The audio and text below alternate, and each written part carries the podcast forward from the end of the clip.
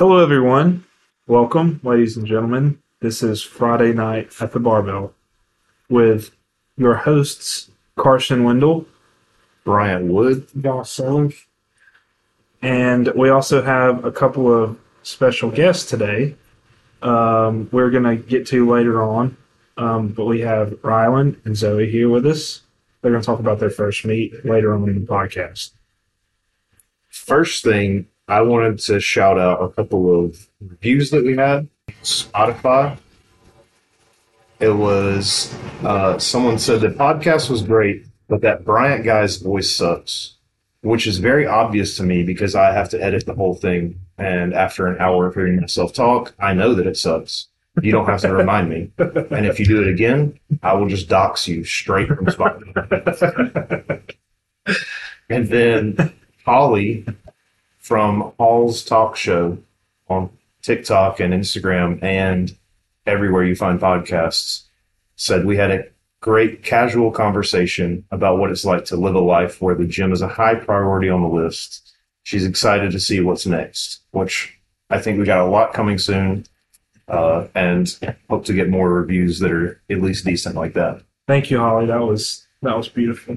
Holly's great. She's she's offered all sorts of assistance in any podcasting need that we have.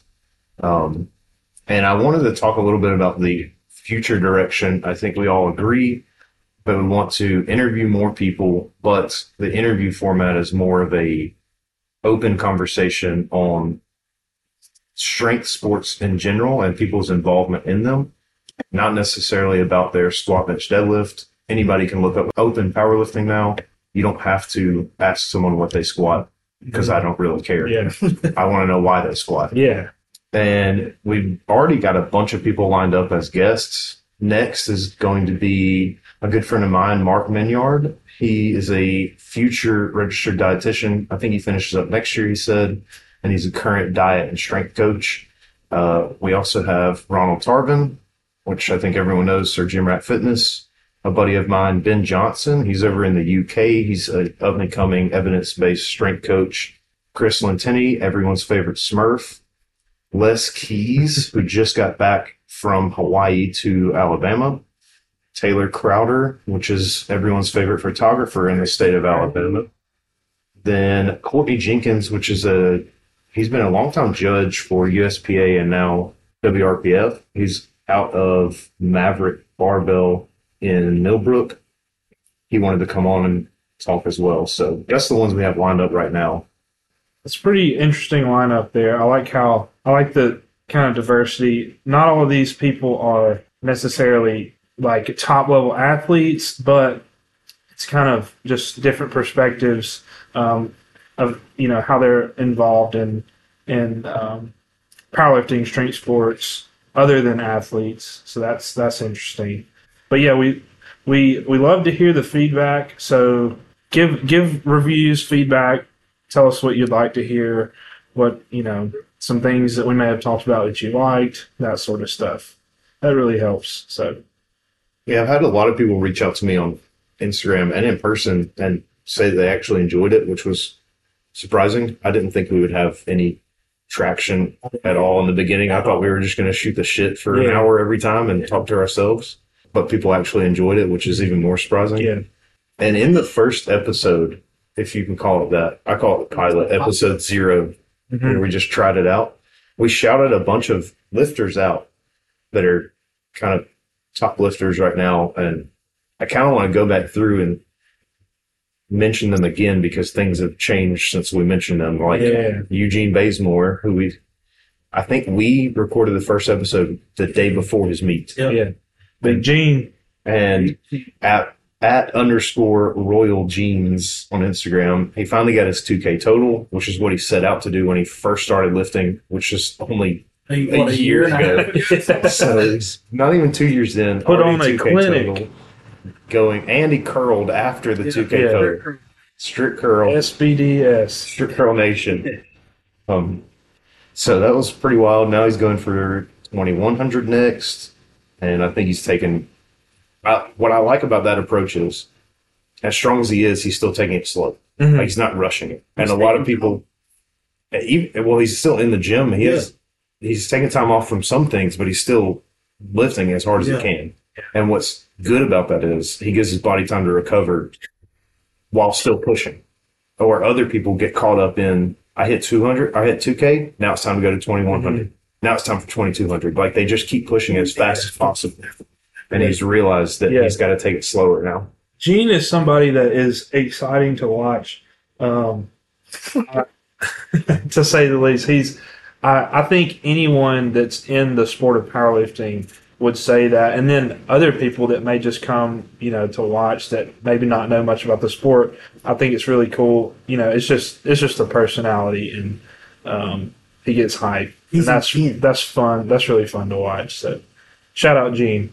some of the other people that maybe we didn't mention, but I think was pretty crazy news in the strength world.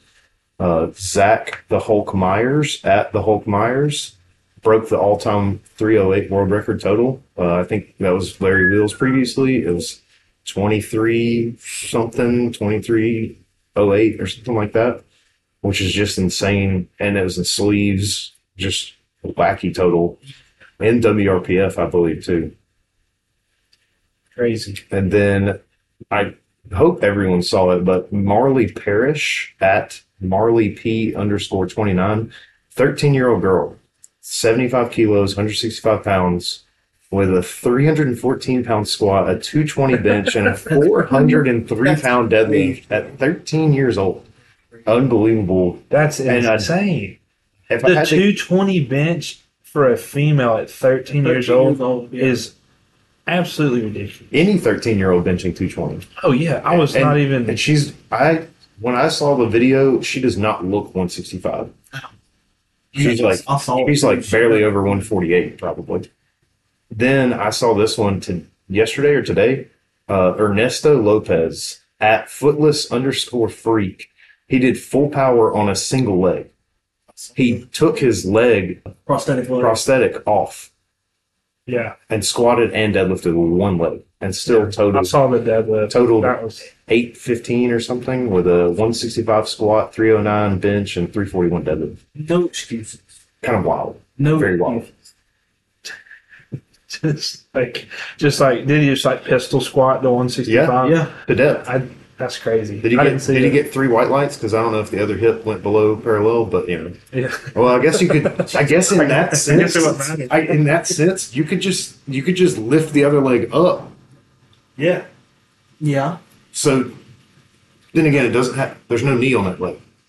So what crease goes below what? I don't think know. at that point they're like, all right, man, you got you. We're gonna, do, we're gonna if get you do it, you know you can get Yeah. you get if it. you pistol All good. squat it, then you're you're good. But it's impressive nonetheless. Yeah, Yeah, that's that's great. wild. Awesome. Then we talked about the Deadlift World Championship Yeah. a tiny bit, which is September 2nd, which is nine ish weeks away. I'm so excited to watch that. I think that's gonna be so fun. Jamal Browner, So about 45 minutes ago, he posted he Okay. did 904 for four conventional deadlift. It looked like an RPE six and a half or seven. That's insane. Because you see, like these big guys, like Larry Wheels, he used to strap up when he was humongous, like over 300 pounds, and he would pull. I think he pulled like I think in a suit he pulled like 930 for two, maybe 3 but it's like Jamal's doing nine over 900 pounds for four reps, easy. I I'm really excited to see what he does in nine. I think it's like nine weeks away. well, I, I wrote down some other stats. So Ivan Makarov, which is at Ivan underscore Makarov strong, did 1,049 pounds for two reps. That's He did it for a double. Then you have Graham Hicks, who is one of my personal favorites in strongman. He's fun. Mhm. He's funny. He's fun to watch. Graham Hicks, UK. He did 903 for five. Crazy. Then uh, Rauno, Rauno Heinla, he's known for the deadlift. 705 for 12. that's And he's older too. really He's I, I want to say he's close to 40. And he did 1049 last year in the same competition. And what I wanted to mention is Jamal's advantages and disadvantages. So his one of his advantages, I think, in this, there's only like three or four guys that are only doing the deadlift, hmm and he's one of them. Yeah. Everyone else is also training for the competition. Mhm. So the basically how they do it is there's going to be a max deadlift to start, and then a strongman competition continues. And the deadlift is part of. it. I got they'll you. I get got you. they'll get scored on the deadlift, and then And So additionally strongman scored on everything So, else. yeah, kind of So- like a deadlift only within the He's doing deadlift only, yeah. and then everyone else is doing full full power, Right. essentially. So Um, he can just go absolute yard Right. on the The deadlift. people I wrote down are also doing deadlift only. Okay. I think Rauno, he's doing both. Graham Hicks and Ivan are both only doing deadlift. Ivan has been trying this 505 kilos for like the last three years. Like just this. Um, he's wildly strong. A disadvantage that he has, not only is he smaller in weight, Jamal Brown, Mhm. but also he's not wearing a deadlift suit yeah, Oh, he's doing it raw. Yeah. and they're all wearing deadlift suits. Yeah. So if he put one on, he would probably be at a disadvantage now. Mm-hmm. Because like- And the, the difference to me would be their bodies aren't as beat up because they're putting on the suit. Yeah. The suit's doing some of the work. yeah, So as it gets down to it and Jamal's training harder and harder, is he going to be able to keep up with people training in suits? yeah. That's what I want to see. I think because he's Jamal's pulled eleven hundred in straps sumo, mm-hmm. but it seems like 500 Oh, kilos, yeah, five hundred kilos. which the number they go for is 505. Yeah. That's, That's the number they're the- going for. That's Yeah. what the 10, what is it? 502 is the current world record. That's why they're going 505. 502 and a half. Yeah, it's 11 11.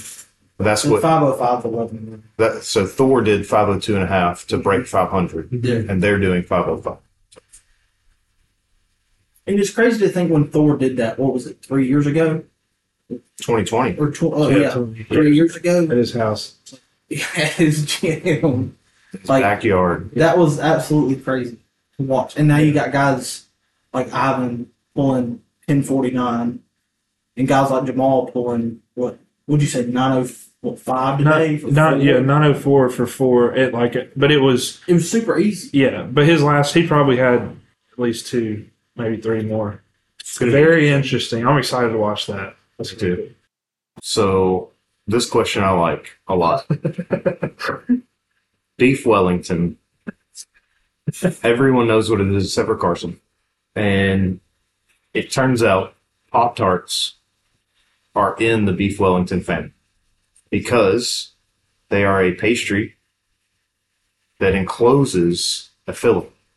The filling just happens to be some fake ass fruit Uh, smashed up into a jam. But if you're going to go with that logic, wouldn't you consider a donut part of the beef Lincoln family too?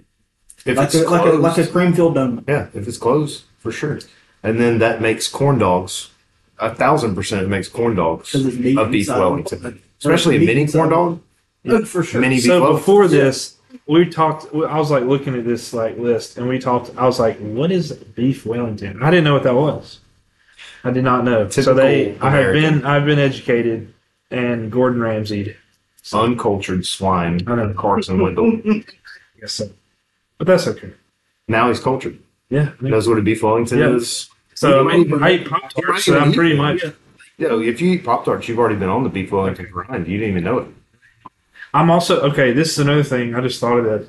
So, so, so with Pop Tarts.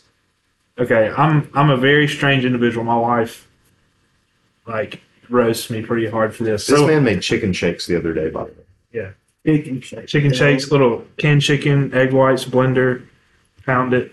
Uh, but no, the Pop Tart thing. So when you open a pack of Pop Tarts, there's two pastries in there. Do you do you eat one at a time? Most people would say absolutely. Yeah, like when I do it, I'll open So it and like break one in half and eat that, and then eat the other Okay. half, and then break. So when I open Pop Tarts, I roll the wrapper down and I, I bite into like both Pop Tarts at the same time. That's like eating a Kit Kat without breaking. Yeah. So I'm Psychotic. yeah. Absolutely psychotic. Yes. So, so my wife she posted.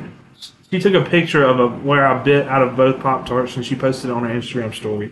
And she polled. She was like, "Is my husband a psychopath? Yes or no?" And it was like ninety nine percent. Overwhelmingly.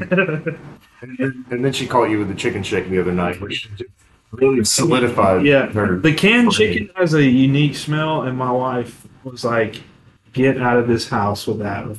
I can't wait for the video on that. You need to make sure you save it. I, I need to see it over and over again. Uh, you saved the cheesecake one? Uh, I don't think so. Don't worry, that's easy to recreate. Oh, Will it recreate the the joy that I got? Yes. Also, yes. The voiceover made it. Uh, the voiceover is what made it funny. I kind of wish there was voiceover plus you just actual chopping audio? down. That so what I'm what we're talking about? I'm so we were talking about doing like a because Brian Shaw has a YouTube video, Strongman Brian Shaw, where he eats like ten thousand calories, but that's like his daily intake for his strongman prep. So at night he he always does cheesecake. So I videoed myself eating half of a cheesecake and sent it to a great message and did a voiceover because it was so embarrassing. The sound I listened back to it and I was like, "This is horrendous." It was just like like crumbs flying. But uh, incredible, really. Anyway, all right. We have our guests here with us today. They just finished their first powerlifting meet. We are going to ask them some questions about that and how you know just some some different things. I know we may have some people that listen that may have never competed before, um, and this is kind of I think will be cool to kind of see some thoughts on kind of first impressions, emotions, things like that. So I think another cool thing about it to me is a lot of us that have competed think about the next one and we f- completely forget about the first. Like, so I think it'll be a good retrospective for most people because we don't often do that. We don't think about the first one we did. We don't even think about the last one we did. We only think about the next one we're going to do. Mm-hmm. Because that's like me. Even though I've my I did my first meet back in May of last year, so like I still I remember it, but I don't think about it Mhm. because, like you said, I'm looking towards my next. Yep. Like I have bigger goals set for my next. I'm looking forward Yep. to hitting that. So we'll start with Ryland. Ryland, what was your experience at your first meet overall? What was what was your takeaway? Like how you felt during and then after? Uh, I guess my first meet experience, I would categorize it as uh, it went by way faster than I expected it to be. Because I have watched as a spectator two meets before, and it was a long slog Yeah. all day. To be fair, our meet had a few less lifters in it, but I, like, warming up for my first attempt on squat, I was shaking. Like, I was like, oh god, I'm about to go. Like, it was very stressful in that aspect. I'm also, I'm kind of a over preparer so that like I, I was overthinking it a lot um It's it's over preparation and then in the heat of the moment you realize there is no way you can be prepared. and there's no Right. preparation And it's Right. just gonna happen. and things like it's so it it all depends on the meet. Like I know a meet I did last year in Sheffield. It was the the flights ended up Sheffield, being Alabama. yeah Yeah. yeah Not the Sheffield. yeah. um, but the flights ended up being like it was going so freaking fast, especially on squat. And I had one of the heavier squats openers, so as people were warming up, I was like, I was starting to really stress out, and then it was I was like ten minutes out from my opener, and I still had to go up like two warm up sets, and so. So yeah, it can it can all just depend. Some some places have kilos to warm up with, some have pound plates. So you're having to like, you know, it all depends on who's there, how many people are there, what's going on. There's a lot of variables. And I'll I'll go ahead and say this: like we're lucky because we have Charlie Lyons running WRPF. We have the best equipment at every meet, at every warm up platform. Yeah. it's all ready. But at this meet, that was the Club One Classic. There were technical difficulties due to an internet situation. So a lot of the screens in the warm up room weren't working properly. Mm-hmm. So a lot of people were rushed even more than they were with it being only 29 lifters. And I imagine if you're trying to over prepare, that's going to make it feel even worse. Yeah, Yeah. me, I I was first in my flight for pretty much everything, uh, which was an, an, an interesting feeling while I was uh, while I was warming up. You know, being Yeah. the one with the lightest warm ups. But yeah, like he said, we, we had we had technical difficulties for my first attempt on squat. Um, one of the judges there, like the the phone wasn't working for the lights, so I, you know, I had my headphones on. I was preparing to go out there and lift a small weight. I was waiting there for another minute and a half or so, which kind of didn't help my nerves, I guess, because I was very anxious just to get out of the way. Yeah. And then my third attempt, I also, there was also some technical difficulties, like some someone's attempt got put in and they jumped me in the line or whatever. But Yeah, it was uh, like you were supposed to be first, but then we had like 40 kilos loaded over what you were going to do. And then as I'm directing people to take it off, Charlie was like, nah, just let them do it. Fuck it. Skip them. so, we, so we had someone come out and do their attempt and then take weight off for Ryland to come do his his third attempt Yeah. that was supposed to open the uh, third attempt. So Yeah. But after your first squat attempt, how did you feel after you like you do it and you get it over with? Uh, after going through prep and stuff, like I was very fatigued, obviously, but I squat did make me feel good because it was kind of it was it was flying up. Um, I can't say if it was the same for the rest of my meet, but squats were feeling really crispy. Uh, so after the line up. Yeah. Yeah yeah. Because like me personally, I'm really nervous going into that first squat.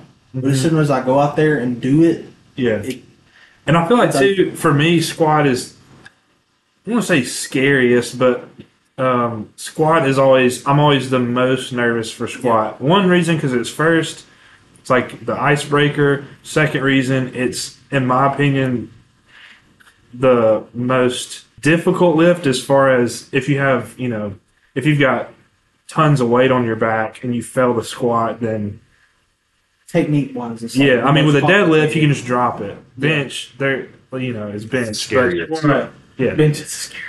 So, your feeling going into the first squat, what were you thinking about when you were like walking up to the squat? uh, I guess I'll shout out Cole. Uh, Cole Puckett. Cole Puckett, he helped me a lot through through the prep. Um, I guess something he told me during his meet at the Ultimate Warrior. Uh, he said like, you might have a lot of nerves, but in, at the end of the day, like you do this shit every day. So it really, as nervous as I was, I was like, oh, well, I, I can do one rep a squat. Like, yeah, Exactly. That's a big truth. yeah. But I'll, I'll so I'll caveat that with this: what an a, a it was your first meet. What an experienced lifter is kind of thinking in the back of their mind for the opener squat is, if I miss this for whatever reason, it sets everything back. Every single bit of the plan is now fucked because I missed the open, whether it's depth, strength, whatever.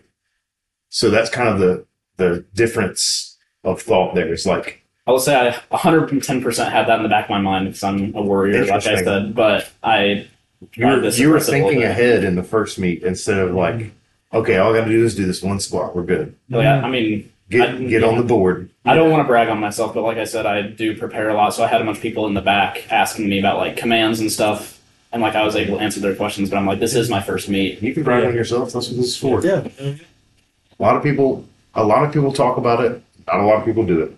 Mm-hmm. A lot of people will say, "I'm going to compete one day," and then they never step on the Yeah. platform. It's like what I tell y'all every day in here. Just squat it. Just pick it up. Just bench it. That's all you got to do. I had that in my mind going up. Yeah. All Thanks, you Rob. got to Just do. fucking squat it. That's Yeah. all you got to do. Now for Zoe, give us your first meet experience. What were your feelings going into squat?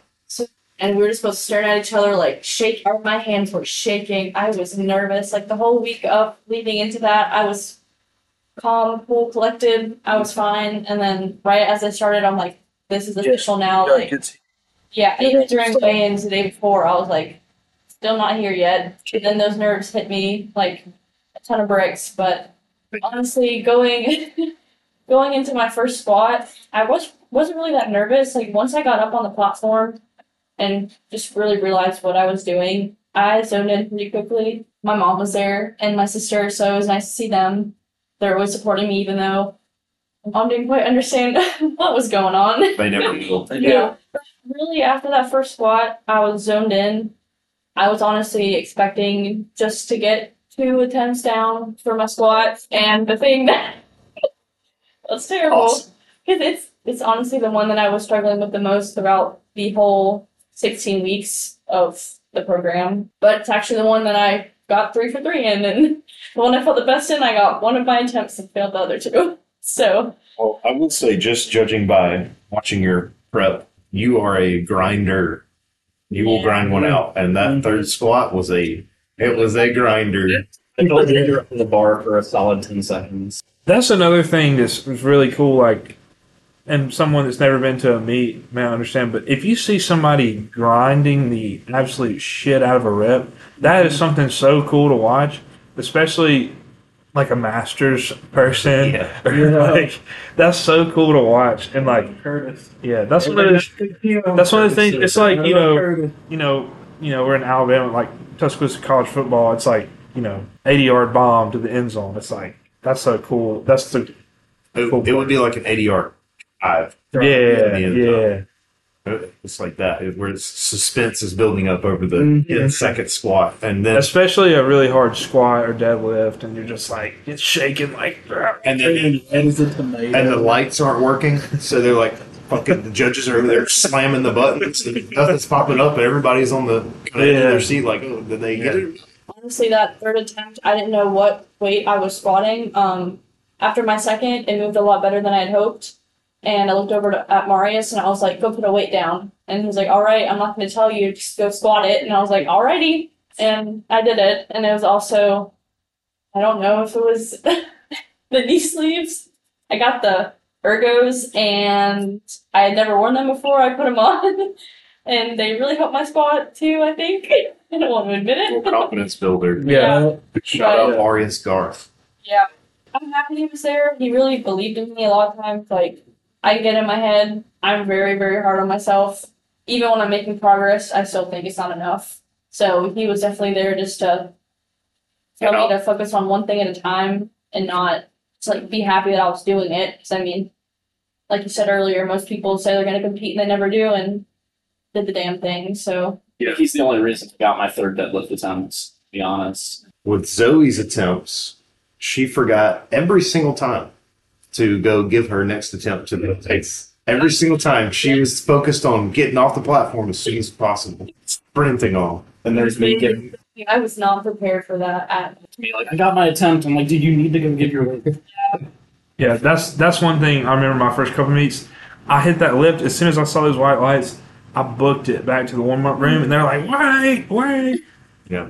because like when you when you hit a big lift, like your mind, you're just like You're not. you're not thinking about that. You're all. thinking like how to how to move. Like I think if you hit a lift at all, you're not thinking about Yeah. that. You're just like, all right, get in there.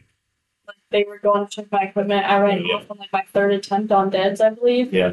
And one of the judges was like yanking on me, like trying to drag me back over because I completely forgot. 'cause that was like the last thing I was thinking about. If you break a state record, the judge has to check your equipment and make sure you're not a dirty cheater. this will be interesting. So if there was something that going in you wish you would have known, what what are your thoughts on that? What would it have been? For me, honestly, I was very anxious when it came to warm ups, just asking to change the weight. Um, I need to realize that what I do in the gym on a day to day basis for my warm ups, that's exactly what I should have been doing at the comp. I think for squat, I did that, but for bench, I was just warming up with whatever they had on the bar. Um, that was definitely, I don't think that's the reason why I missed my second and third attempt, but it definitely didn't have me in the right headspace because I used to what I normally do. So that was something that I definitely took away and wish I would have done different. I definitely a little bit messed up because you asked me before your first attempt if you should try your first attempt. I was like, so you know. Don't do that. Let me jump in on that. If you are warming up for a meet, do your warm ups. Do not let people bully you around in the warm up room and not let you get on the ball. Mm-hmm. Do what you have to do. And if they don't want to let you in, go to the other platform. They should have two platforms when you warm up.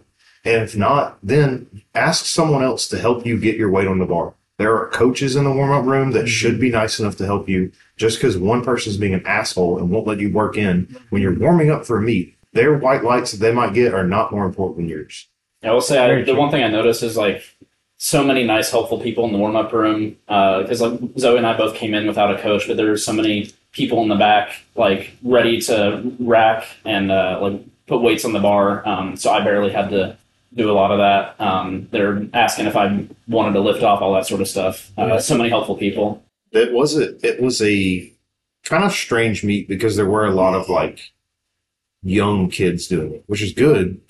There's a wild amount of people that it was their first meet. Like I was, it was very unexpected. A good thing to hear too in a way because it's not just you. That's your first time. Like you never know how many other people are there that could be their first one.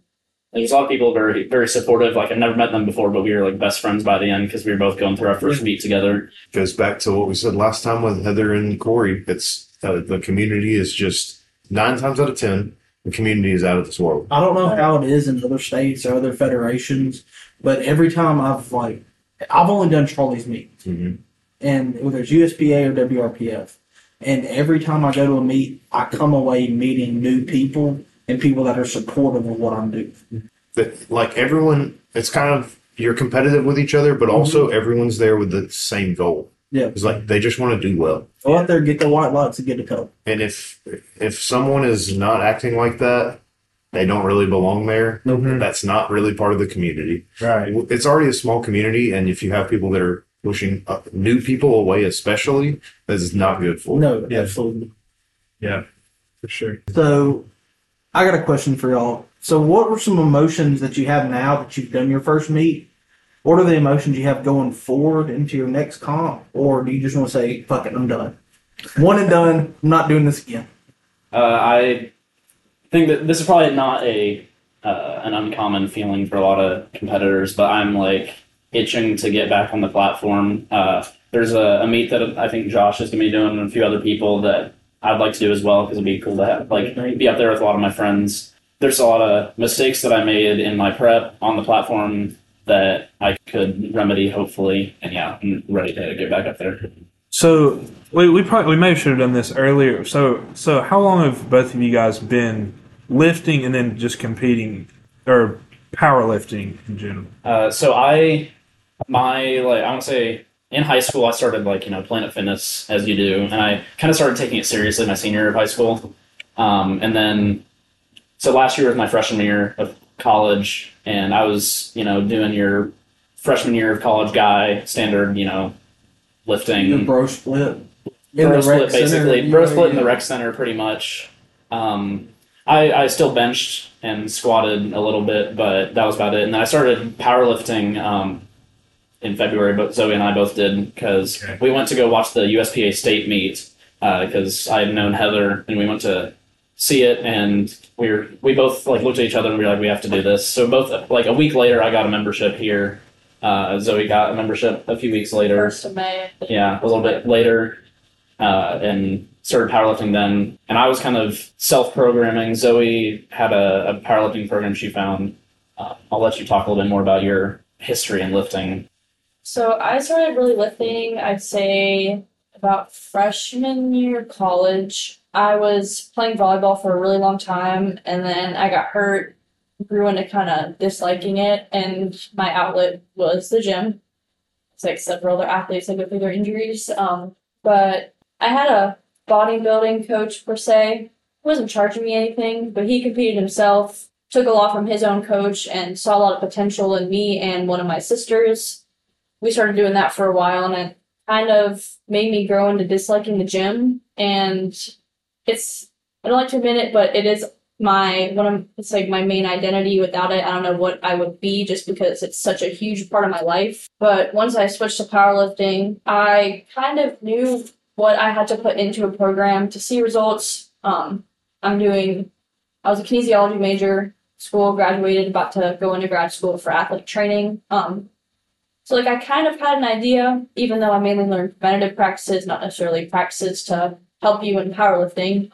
Took exercise physiology, but that mainly teaches exercises for the general population. So it helped me in some ways, but not many. Definitely learned that through the program. Makes me ready to have a coach. Definitely for sure. Now looking back at going through the whole program, there's definitely a lot of things I would have d- done different. But after the comp, I had that huge rush of adrenaline, like really eager to go back and do another one. But there was a few days where I got kind of down about it. Looked it up. It is a thing. Post comp blues, post comp depression. Yep.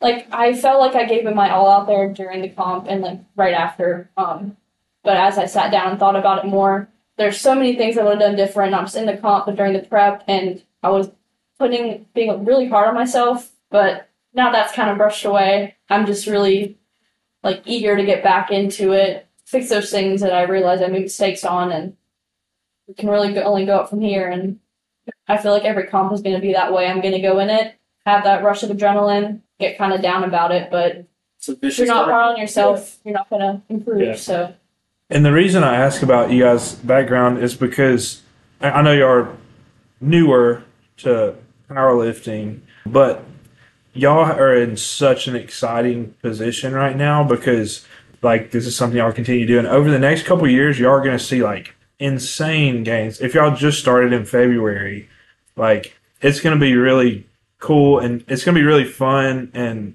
addicting for y'all because your numbers are just going to be going up like crazy which is really cool. And just talking about something like when y'all were talking about post meet boys, I'm a big fan of a guy named Andrew Huberman. He does he has a podcast. He's like a neurobiologist, and he talks about when you after a competition like that, you know your your dopamine's so high during that competition, and then afterwards you're going to have a little bit of a crash. But he talks about how that's why like during prep and during the process, if you can learn to kind of enjoy the prep and get you know your excitement and motivation as you're going through prep it'll it instead of just like having a huge spike with your competition and then a crash um, so that's kind of interesting but To add on to that, closer to home would be Nick Saban.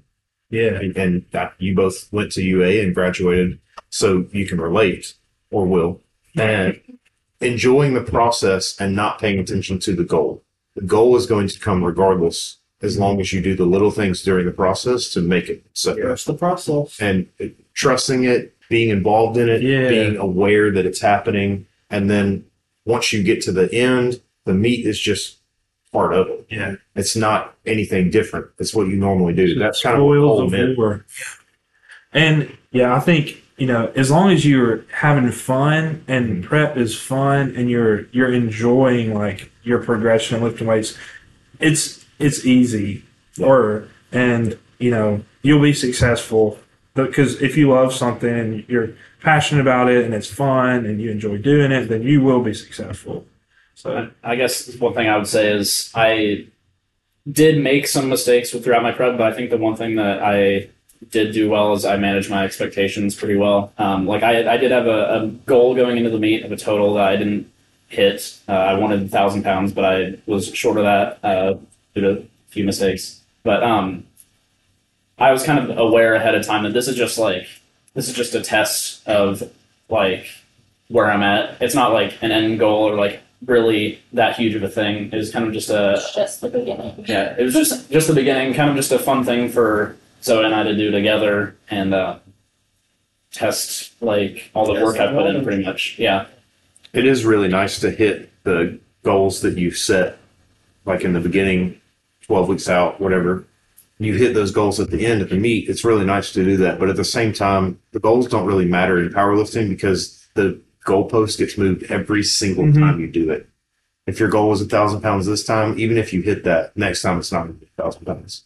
Well, if I'm- Mhm. And which that's the vicious cycle that kind of sucks. Yeah, was, it's I, hard. It's hard to ever be sat, truly satisfied with what you do. I was Yeah. very aware with that with my bench, like you know, being a gym bro. Uh, last year, like I was training semi for strength on my bench, and like you know, as soon as I hit 200 pounds, like 200 pounds isn't cool anymore. Now I want 225, that kind of stuff. Um, Mhm. but Yep. It was definitely a very different transition going into powerlifting than what I was originally doing at the gym. Um, with what I was doing, I did not squat at all. Um, so going into a sport where you gotta squat, you gotta squat. Not even in fit Um, shape. That's crazy. Which, if I'm happy I did it, I'm really happy I did it because it was all in my head. I let a knee injury define me for about a year and a half. It was an excuse, but powerlifting got me to realize it was just an excuse and that I'm fine. And really glad I did it. And it's a huge mental battle too. Um, And something like that is more valuable than any total you'll ever get. Yeah. Mm-hmm. And I'm just happy to find something that I'm competitive in again because after after volleyball, I didn't have that competitive drive for much, and it's led me back into it. And I'm so happy because it's one of the main things that keeps me going. So It's nice to be competitive with mainly yourself too. yeah, If you don't have to worry about what other people are doing as much. Less scouting for sure. But, like- until they, until they post the meet roster and then you're scouting every single human being on the list. You look at open. What's Yeah. this dude's squad? And it What's the literally- dude? What are you doing? It doesn't matter. do you You do, just, guys? you just have to do what you can do. Yeah. Yeah. But you're still going to look either way. But like going back to what y'all said earlier, it what what this sport of powerlifting to me boils down to is going out there and having fun. You have to. Yeah, you're chasing a total, you're chasing numbers, you're trying to you know boost your rank on open powerlifting and everything. But at the end of the day, it's a sport that we choose to do and participate in.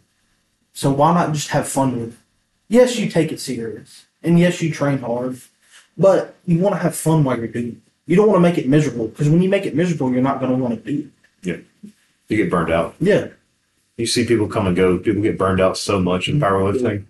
Or in strength sports in general. Like they have Yeah. one good competition, then the next one they do absolute dog shit at, and they're Yeah. like, "Yep, I'm done. Fuck this. No. Never mind. I'm Never again. I'm retiring. Can't, can't always have it." actually, now that you mentioned that, um, I've been getting a lot of Instagram reels about several. It's mainly female powerlifters, but there were people constantly ask them like, "Hey, how do you, how do you do so well?" And like, even if it's just the training or the coach, but a lot of them just say it's like outlasting other people because so many people come and go, and staying in it is a huge difference in its own to really get you to succeed. Definitely. Career of a powerlifter is like probably a couple, like two to three years. If that. Yeah. Zoe, if you could meet anyone in fitness, past or present, who Anyone? Oh, well, that's so hard. pick one or two or three? Um, Bodybuilder, powerlifter, strongman, fitness, Fitness. I influencer, mean, you're anybody. you're newer. I imagine you're newer to it all than we are, especially me and Carson. So you will probably have a different group to pick from than we will. honestly, it's hard because the transition. I'm like, I used to follow a lot of people that were more into bodybuilding, and I have like no interest in them whatsoever nowadays, to be honest. So for me, I'm still trying to learn more about who's out there and some of the bigger people and like people that I can find on my own that might not have a big following on social media, but they're in the same boat as I am. I've actually had I had one girl reach out to me. Her name is Janelle. She goes by Janelle Fitness. She lives in Canada. She's a powerlifter. Um, she reached out to me wanting to coach me, but I said I said no to her. Um, not because she would be a bad coach. She just didn't have the credentials really either, and I know that she was cutting me down on price because she was still learning. Um, but she was someone that started following me. I think right when I started my powerlifting journey. Um, she randomly DM'd me one day and just told me like, "Good job, keep it up." And even though I didn't really know who she was at the time,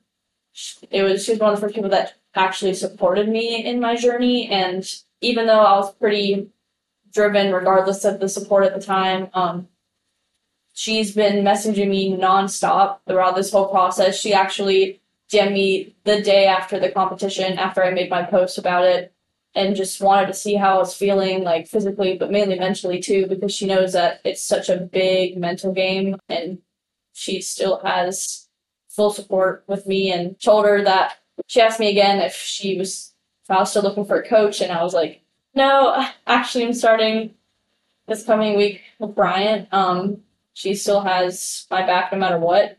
So That's awesome. yeah, That is an interesting perspective. Yeah. Way different than what I expected. Yeah. Shout out Janelle Fitness. thank Canada. That's pretty cool. Reiland, if you could meet anyone in the fitness industry, who? I I'm probably gonna have to put a top two or three, to be honest. But at the at the top, I'm gonna say Mike Israetel. I am a nerd. I'm Doctor. not, yeah, Doctor Mike Israetel, Renaissance periodization. Um, like Really, really fun person to listen to. yeah, f- for real. Uh, like I'm. So I think Zoe talked about she's like in a sports medicine background. I am not. a lot of my information comes from guys like Dr. Mike Israetel, and he is a really funny guy, really smart. He used to be a powerlifter, and now he's a bodybuilder, and I think that's a really cool perspective. And I think it would be fun to just talk to him for an hour. He's hilarious. He's interesting. But Mike's insane because he's like five six, and he's a few. He's like nine weeks out. I think he said from Three. the show. Three weeks out. Three weeks Oh, out. three. Okay. Uh, yeah, and he's gonna Masters National. be going in at like 220 pounds or something, which Yep. is ridiculous. Um, and I guess another guy would be Alex Bromley. Uh, he- yeah, Oh, when I, no. when I first Very started smart guy. powerlifting, he yeah, I binge watched probably every video he's ever posted. I know he kind of likes to hate on powerlifters a little bit, and that's okay. But I yeah, I like that about him. Uh, he's a very smart guy. So he's probably annoyed with it, but I like to watch the videos all the No, time. it's about every week you're like new. Probably just posted. Rylan would constantly tell me, "Hey, you got to watch this new video." And I mean, what I like about him is that he makes it simple. Like he is educating the general population. He's not just throwing big words out there that nobody fucking understands. Like several people do nowadays, just to sound smart, and they're seeking that approval because they're using the big words. Um, I think a lot of people in powerlifting, any thing that has to do with sports medicine, honestly. Um, they just want to prove that they have the education, so they say a bunch of big words, but it's really not benefiting anybody in the long run. So that's why I really appreciate Bromley. Yeah, Bromley and then Israetel are the two people I used their resources the most when it came to like going through my prep and stuff uh, alone. You know, kind of religiously just watching their videos and trying to figure out how to program for the next week, which was interesting. Um, yeah, I just that'll be my two. I don't need three. I think that's an interesting perspective as well. Bromley's good. I think that's the way to go though, is just find people Yeah. that you like and keep digesting their material. I will say with people, I'm going to defend myself slightly, but like people using big words to describe things to laymen, when you're talking about something that's uber complex, like how the body works, you can't use general terminology all the time. Yeah, that's And you know, if you took exercise science Yeah. and learning the macro side of things of like, oh, this is what programming is like, and then knowing the micro side of things that you learned in school, that's how you put the whole picture together. And, and just seeing like, oh, a cycle, 12 weeks, we do heavy stuff at the end and lighter stuff in the beginning and mix it all in the middle. It's like, yeah, you know all that, but like, why do we do all that? It's hard to understand fully what's going on unless you get the micro side of things. I am also with Bryant on that. I used to be kind of an optimal hypertrophy bro. Um, so I, I like my fair share of big words. Um, Man. it also Search- makes me feel smarter. constantly searching for optimization. It's miserable. Yeah. And I feel like a lot of which we'll probably get into this more so with our the smart guys that are coming on here. Way smarter than yeah. way smarter than myself. When we get the scientists going, it's going to be a Yeah, yeah, we're just gonna sound like a couple of just absolutely just rock eaters. meatheads, perhaps. Yeah, but uh, but is it it is interesting to you know a lot of studies that come out and, and new evidence.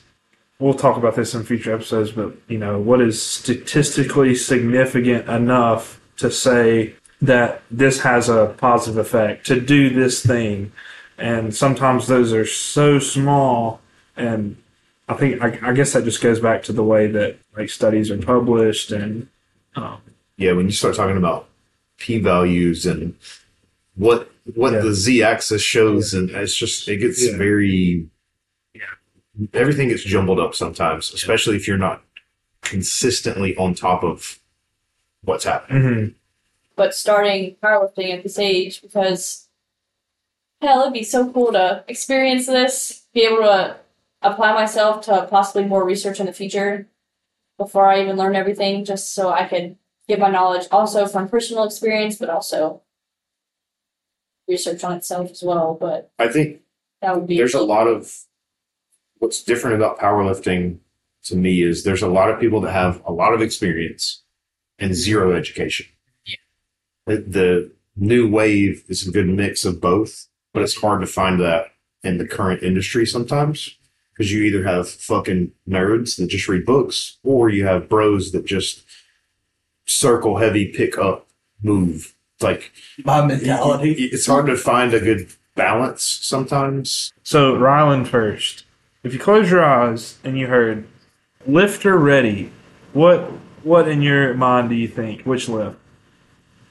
I, I'm thinking back to squat because that was the one I was kind of getting most hyped for. I used to be like, I hated squatting. I'm not necessarily built for squatting, in my opinion, but like after this prep, I've kind of fallen more in love with it. I have added like 120 pounds to my squat in the last while. Really good. Must be nice. I, I, I didn't have a high starting point. Let's say that. Yeah, squat definitely because I just I love the feeling like you walk out there and just like put your hands in the bar, like get under it and just go. Um, and that's what I was thinking about. Yes, Nice. that'd be amazing. What about you, Zoe? Um, squats a close second, but I think I'd have to go with deadlift. Um, it was one that I That's the alpha choice. Yeah. I was very scared to pull heavier weight when I started. Um, I thought I was like only doing 275 for a long time. Um, then I want to say was it Easter? Some random dude was in the gym with Rylan and I while we were in Missouri, and he had me work all the way up to 315. And I was like, dang, okay, maybe I can do more than I think. And then before I knew it, I had a bunch of support here and I pulled 350. Um, got close to it at the pump. I think 347 was what I got, but it just That, like, that, yeah. I wouldn't what I pulled either, probably. I zoned out for a little bit in the back before I got on the platform. The guy slapped the shit out of my back. I didn't know where I was for a second. I got up there and I just I think out of all the lifts, that's what I locked in on the most. It's what really got me going too. I think even though I was exhausted from my grinder of a squat very early in the comp, um, I found I got that energy back from deadlifts. It, it just awakened something in me. Yeah, before third attempts on deadlift, that's the best feeling I've had in a while. Because like I had a bit of a injury, tweaking my back, whatever, a few weeks back, and I re-aggravated on my first attempt and didn't get my second attempt off the ground. And then the third attempt, I was like listening to some hype speech, uh, Erwin from Attack on Titan. Uh, while like I'm listening to that at the same time, Marius is like speaking in my ear. He's like, "There's no fucking reason you don't stop pulling. Like this is your third attempt. Just pull until you get that shit up." Like half listening to that, half like barely hearing anything. Uh, yeah, I think everyone should do a comp at least once in their life. Just see your potential. See if you, yeah. But honestly, like for me, once I started, I'm now obsessed with it. I'm really hoping my sister becomes the same way because I'd love to get her in here and do a tandem deadlift. Since we got the same exact build. wins. When, yeah. But she, I mean, even with like volleyball, she's always way stronger than me. Um, she's got some monster legs, so she's got a lot of potential to do. You were good. Yeah. All right. Well, let's shout it out. We and that's Zoe at Oh, my Instagram? yeah. Um, it's Zoe Larson underscore, but it's Zoe with two E's. And And Yeah, Reiland. I'm Reiland Eubank. Go ahead and spell that for you. R E I L A N D E U B A N K. so give these guys a follow. Really encourage them as they begin their powerlifting journey, because this is a awesome community. And um, yeah, so that was Friday night at the barbell. Um, that was your Friday night at the barbell, right? yeah, we'll see you guys later.